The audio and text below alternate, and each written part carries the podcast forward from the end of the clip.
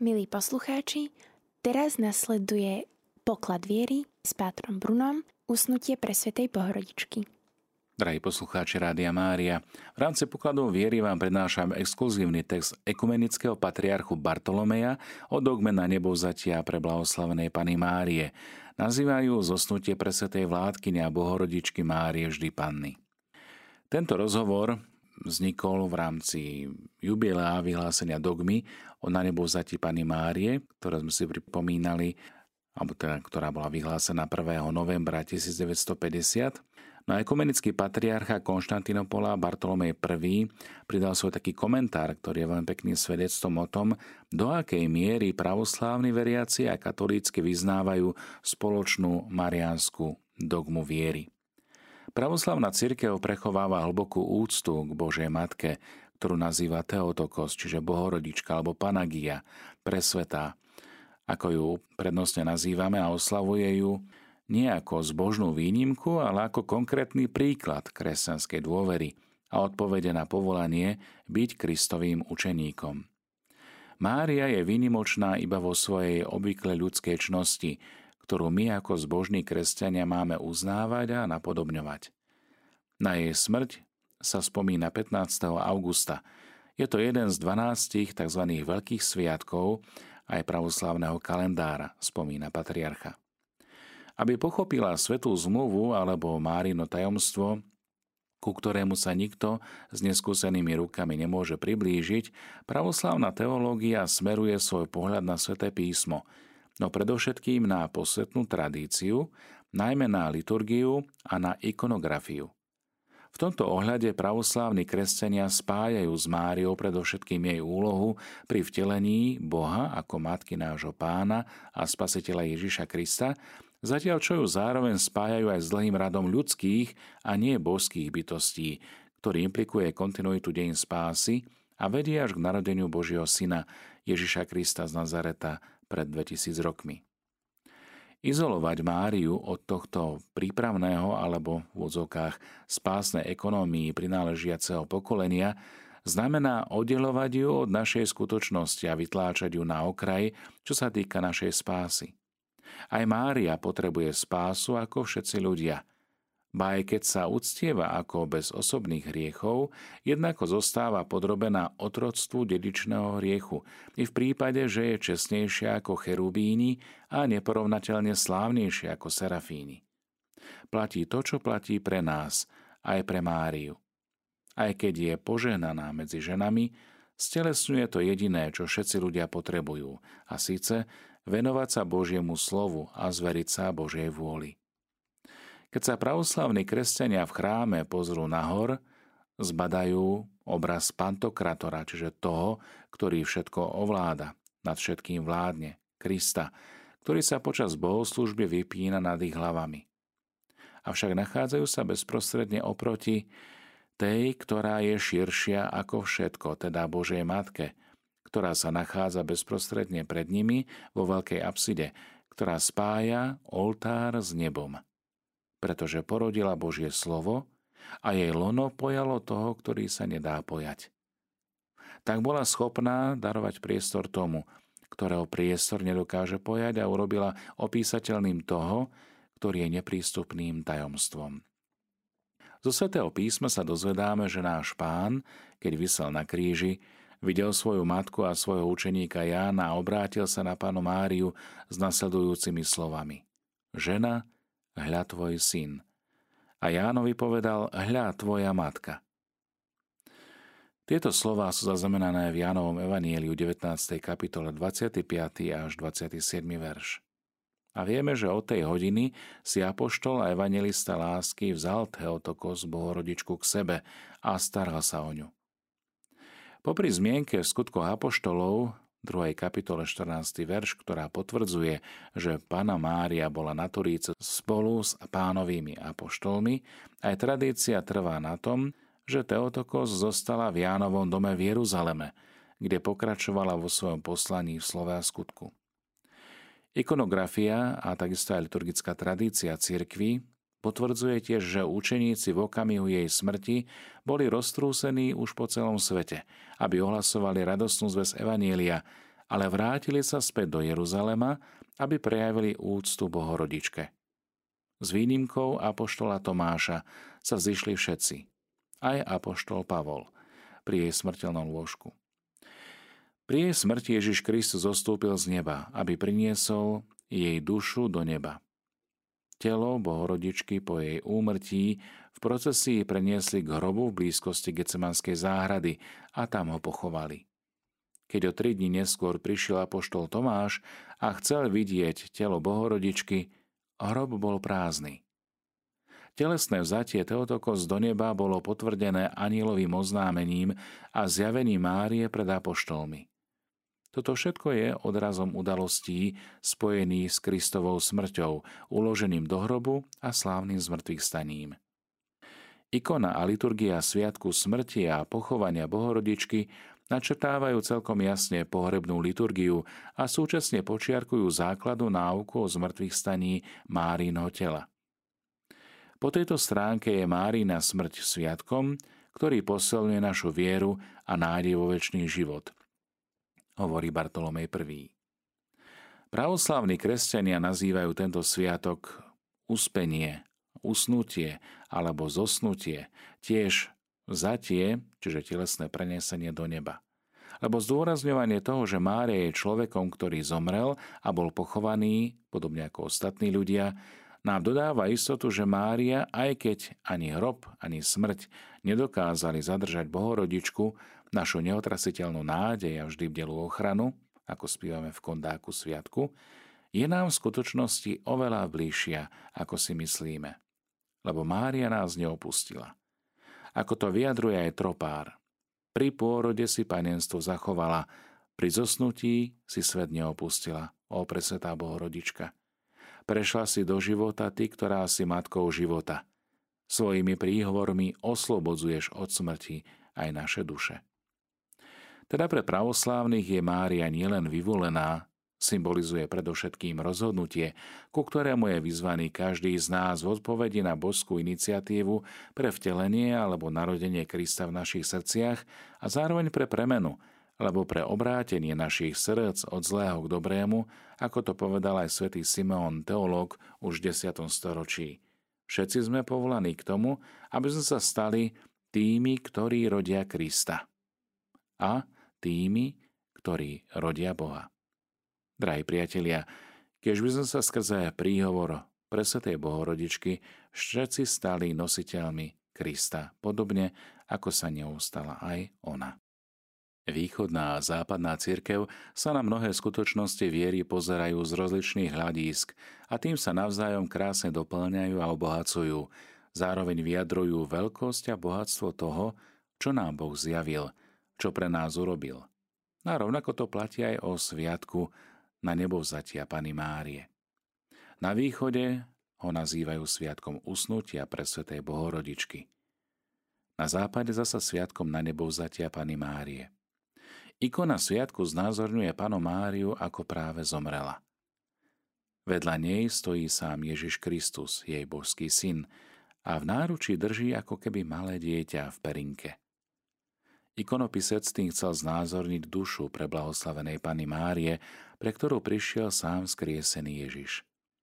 Západná cirkev sa v dnešný sviatok zameriava na obraz, ktorý vykreslil apoštol Ján vo svojom zjavení v Apokalypse, keď píše o veľkom znamení, ktoré uvidel na nebi. Žena, odetá slnkom, pod jej nohami mesiac a okolo hlavy veniec z dvanástich hviezd. Tento obraz je znamením cirkvy, pretože Panna Mária je najdokonalejším členom cirkvy. Plným právom vidíme v tomto znamení aj jej obraz ako oslávenej Teotokos, čiže Bohorodičky. Keď pápež Pius XII v roku 1950 slávnostným spôsobom ex katedra vyhlásil ako pravdu viery dogmu o tom, že Pana Mária bola po svojej smrti zatá s telom i dušou do nebeskej slávy, tým nepridal k viere cirkvi niečo nové. Iba vyjadril s istotou ako pravdu viery to, čo církev od počiatku verila. Že sa to stalo práve v roku 1950 nebolo ničím náhodným. Keď počujeme rok 1950, tak sa nám spája s tvrdým nástupom komunistickej diktatúry, ktorá chcela všetkým ľuďom vnútiť ateizmus a materializmus. To znamená, že Boha nie je a že jedinou skutočnosťou na svete je iba matéria, hmota. Z toho vyplýva, že človek nemá žiadnu dušu a po smrti neestuje žiadny ďalší život, žiadne nebo, žiadne peklo. Práve v tejto situácii pápež považoval za potrebné vyzvihnúť túto pravdu viery o na nebo zatí Bohorodičky s telom i s dušou do nebeskej slávy, aby sme si uvedomovali, že pravda o našom živote je úplne iná. Že Boh naozaj existuje. Máme dušu a sme povolaní dosiahnuť väčší život s Bohom, nielen s dušou, ale aj pri skriesení s našim telom.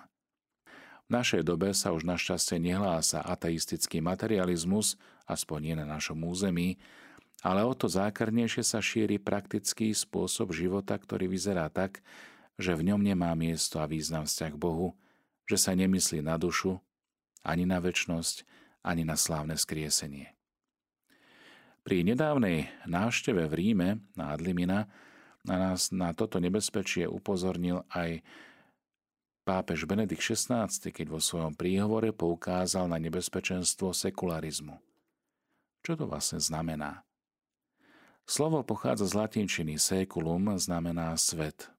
Sekularizmus je potom taký životný postoj, ktorý sa celkom zameriava iba na tento svet a neberie do úvahy ani vzťah k Bohu, ani našu dušu. A tak, milí priatelia, bratia a sestry, drahí poslucháči, Sviatok usnutia presvetej Bohorodičky, alebo ak chcete Sviatok na nebo vzatia Pany Márie, je pre nás aj dnes veľmi dôležitý, najmä v súčasnej dobe. Pravda je taká, že naše telo jedného dňa naozaj zomrie, ale my sami, naša duša sa ocitneme pred Božou tvárou a v rukách Božích.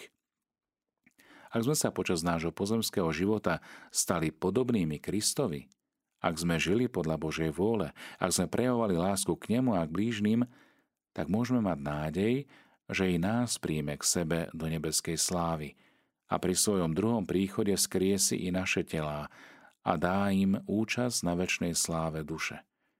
Takže celý človek je Bohom povolaný k účasti na jeho väčšnom a blaženom živote. Milí priatelia, takáto je pravda o človeku, o našom živote, ktorú nám Boh zjavil cez svojho syna Ježiša Krista, cez jeho smrť a jeho zmrtvých stanie, a ktorú nám krásnym spôsobom ilustruje aj na svojej matke Pane Márii. Ak je to tak, a tak to je, potom nestačí túto pravdu iba zobrať na vedomie, iba uveriť v dogmu katolíckej cirkvi o na nebo zatí Pany Márie, aby sa táto perspektíva, tento cieľ stal aj našim cieľom. Ak sa napríklad chorý človek dozvie o lekárovi, ktorý úspešne lieči také choroby, ako má on, nič mu nepomôže, ak bude v túto informáciu skalopevne veriť. Spravidla každý človek, ktorý sa o takejto možnosti dozvie, urobí všetko preto, aby sa k lekárovi dostal. Je ochotný počúvať jeho rady. S vytrvalosťou podstupuje možno aj dlhé a bolestivé formy liečenia. Iba potom sa na ňom môže prejaviť ona zachráňujúca schopnosť lekára. Ak my dnes istotou viery príjmame túto pravdu o našom cieli a o našej finalite života, ktorá je potvrdená na Pane Márii, na, na nebo vzatej, tak je potrebné, aby sme robili aj všetko preto, že by sme tento cieľ tiež mohli dosiahnuť. Čo máme robiť? To môžeme vidieť na Pane Márii. V prvom rade je to jej otvorenosť pre pôsobenie Boha v jej živote. Ona sa nielen modlila a bola zbožnou veriacou dievčinou, bola ochotná aj počúvať, čo jej Boh hovorí. Čo od nej konkrétne chce. A to aj vytrvalo a dôsledne plnila. Čo hovorí Mária? Hľa, služobnica pána, nech sa mi stane podľa tvojho slova. Je ste správne, že si plníme svoje náboženské povinnosti, že sa modlíme a zúčastňujeme na bohoslužbách, pokiaľ nám to zdravie dovolí. No vzťah Pána Boha k nám je vždy vzťahom živým. On chce v našom živote pôsobiť, chce, aby sme plnili jeho vôľu. A pravdepodobne nám nepošle Archaniela Gabriela, aby nám oznámil, čo konkrétne od nás chce. No Boh má i dnes mnohých poslov, anielov v úvodzovkách, cez ktorých nám hovorí, čo od nás chce. Je to v prvom rade naše vlastné svedomie, cez ktoré nás Boh pobáda konať dobro a chrániť sa zlého. Je veľmi dôležité, aby sme svoje svedomie počúvali a spoznávali v ňom Boží hlas. K tomu ale potrebujeme chvíľu stíšenia, uvažovania, modlitby, najmä keď stojíme pred konkrétnymi rozhodnutiami, ktoré ovplyvňujú náš život. Ako to však neraz vyzerá? Namiesto svojho svedomia sme ovplyvnení reklamou, pozeráme sa, čo robia alebo nerobia ostatní, alebo sa snažíme nasledovať svoje túžby po bohatstve, sláve či pôžitkoch. Aby sme sa vedeli rozhodnúť pre skutočné dobro, je potrebné, aby sme sa vo svedomí riadili Božími prikázaniami, Kristovým evaníliom. Preto aj ďalšími zvestovateľmi Božej vôle sú pre nás naši blížni, zvlášť tí, ktorí sú zodpovední za nás alebo za ktorých sme my zodpovední. Či už ako otec, mama, duchovný správca, kňaz, reholný predstavený. Usmernenia rodičov voči nedospelým deťom, pokyny kňazov, učiteľov, nadriadených v práci, spoločnosti, štáte, pokiaľ nie sú ich požiadavky v rozpore s Božím zákonom, čiže proti svedomiu. Nedávno som počul jednom mladíkovi, ktorý si išiel zarobiť na západ do jedného hotela. Majiteľka mu medzi iným povedala, aby bol každý deň o 10. doma, kvôli tomu, aby si dostatočne odýchol a mohol podať cez deň patričný výkon. A on to naozaj svedomito dodržiaval. O 10. ho majiteľka našla vždy doma. Avšak potom vyskočil cez okno a do rána chodil po zábavách. Počase sa to samozrejme nedalo ukryť a výsledkom bolo nielen, že stratil prácu, ale v tej oblasti ho už nik do roboty nevezme. Múdrosť mladých spočíva aj v tom, že si dajú poradiť od zodpovedných a skúsenejších starších ľudí. Akým zvestovateľom Božej vôle je neraz manžel pre manželku a naopak. Podľa svätého Pavla si majú manželia navzájom slúžiť v láske a tak byť podriadený samotnému Ježišovi Kristovi. Takým zvestovateľom Božej vôle môže byť v rodine prichádzajúce dieťa. Neraz vyvoláva na čele vrázky, starosti, obavy z najrozličnejších dôvodov.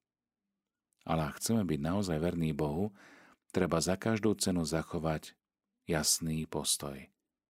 Prijať dieťa, nedať sa zviesť k tomu, aby sme mu siahli na život. A keď tvrdia lekári, že je alebo bude choré, ani za nejakých iných okolností. Je to človek. Vo východnej liturgii na dnešný sviatok sa číta evanelium o Márii a Marte.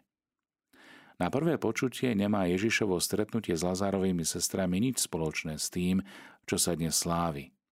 Zna nebou zatím Pani Márie.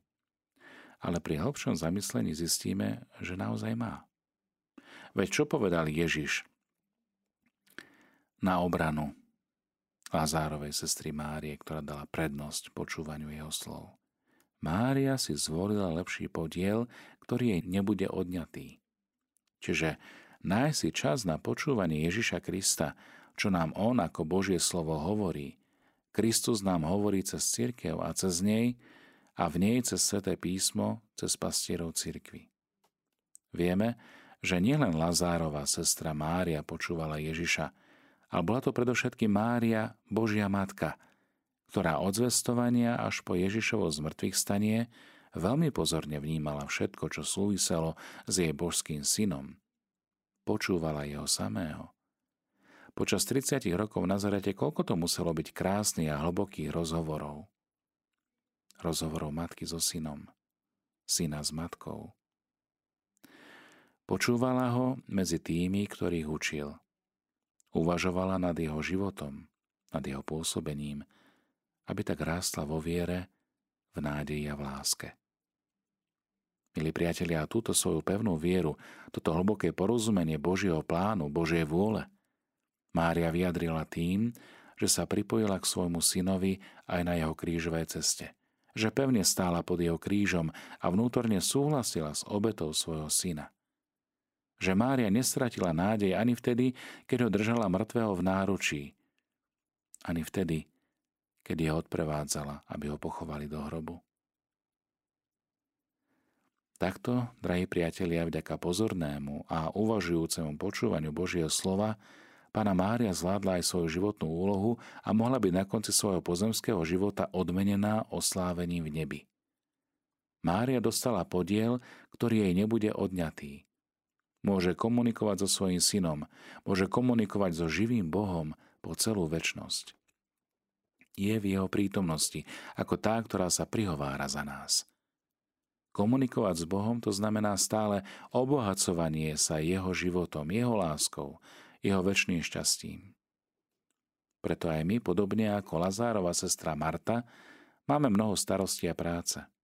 Ako ťažko si nachádzame čas na dennú pravidelnú modlitbu, možno na nedelnú bohoslužbu či na prečítanie svätého písma a na uvažovanie o tom, čo nám Boh chce prehovoriť do nášho života, k čomu nás vedie, aký je jeho plán s našim životom. Zajistia aj naše povinnosti sú potrebné a dôležité, ale ak nemáme čas na počúvanie Boha, tak v niečom iste preháňame a niečo nie je v poriadku. Nož a to sa skôr neskôr v našom živote aj prejaví. A čo je najdôležitejšie, nespoznáme a nesplníme naše poslanie v tomto živote, čo môže ohroziť dokonca aj našu spásu. Práve v súvislosti s dnešným sviatkom, slávnosťou na nebo vzatia pre blahoslavenej Pany Márie, sa aj v tomto čase uskutočňuje vojenská púť z Varšavy do Čenstochovej, na ktorej sa zúčastnila aj skupina našich vojakov, a ktorí sa pripojili aj do nášho vysielania. Počas putovania som sa rozprával s jedným z nich. Medzi iným mi hovoril, že pred vstupom do armády pracoval v skupine murárov z Oravy na rozličných miestach, či už doma alebo zahraničí. Jeho spolupracovníci chodili doma do kostola každú nedelu, ale tam vonku v zahraničí im nezáležalo na tom, aby zasvetili nedelný deň, aby išli do kostola na svetú omšu, aby pristúpili k sviatostiam. Keď sa on snažil splniť si svoju prácu cez týždeň, aby mal nedelu voľnú, keď kvôli účasti na svetej omši aj vycestoval a dokonca aj v týždni namiesto sedenia v krčme pri pive si niečo hodnotné prečítal alebo zašiel na krátku adoráciu, o týchto v úzovkách veriacich kolegov utržil veľa posmechu. Ale nevzdal sa a dokonca aj v armáde sa snaží nachádzať si čas na duchovný život, na modlitbu, na krátke zastavenie sa, zamyslenie. Na otázku, či sa neplánuje oženiť, odpovedal, že nie je také ľahké nájsť dievča, ktoré má pevné morálne zásady a úprimnú vieru. Záleží mu na tom, aby manželstvo bolo založené predovšetkým na spoločnom solidnom vzťahu k Bohu – za dar takejto životnej spoločníčky obetoval aj dlhú a namáhavú púd do Čenstochovej. Aj my sme doputovali k pane Márii s mnohými našimi prozbami a záležitosťami, či už je to tu na Slovensku alebo v zahraničí. Isté ich môžeme s plnou dôverou predniesť aj našej nebeskej matke, ale mali by sme prosiť hlavne o dar, aby vzťah k Bohu bol u nás i v našich rodinách na prvom mieste, aby sme mali záujem počúvať, čo nám Boh hovorí – poznávať a potom aj plniť jeho vôľu a tak sa otvárať pre jeho pôsobenie v našom živote. Práve od toho závisí všetko ostatné, ako to povedal aj sám pán Ježiš. Hľadajte najprv Božie kráľovstvo a jeho spravodlivosť a všetko ostatné sa vám pridá. Nech nám teda na nebo zatá Pána Mária, presvetá Bohorodička, vyprosí dar tejto živej a praktickej viery.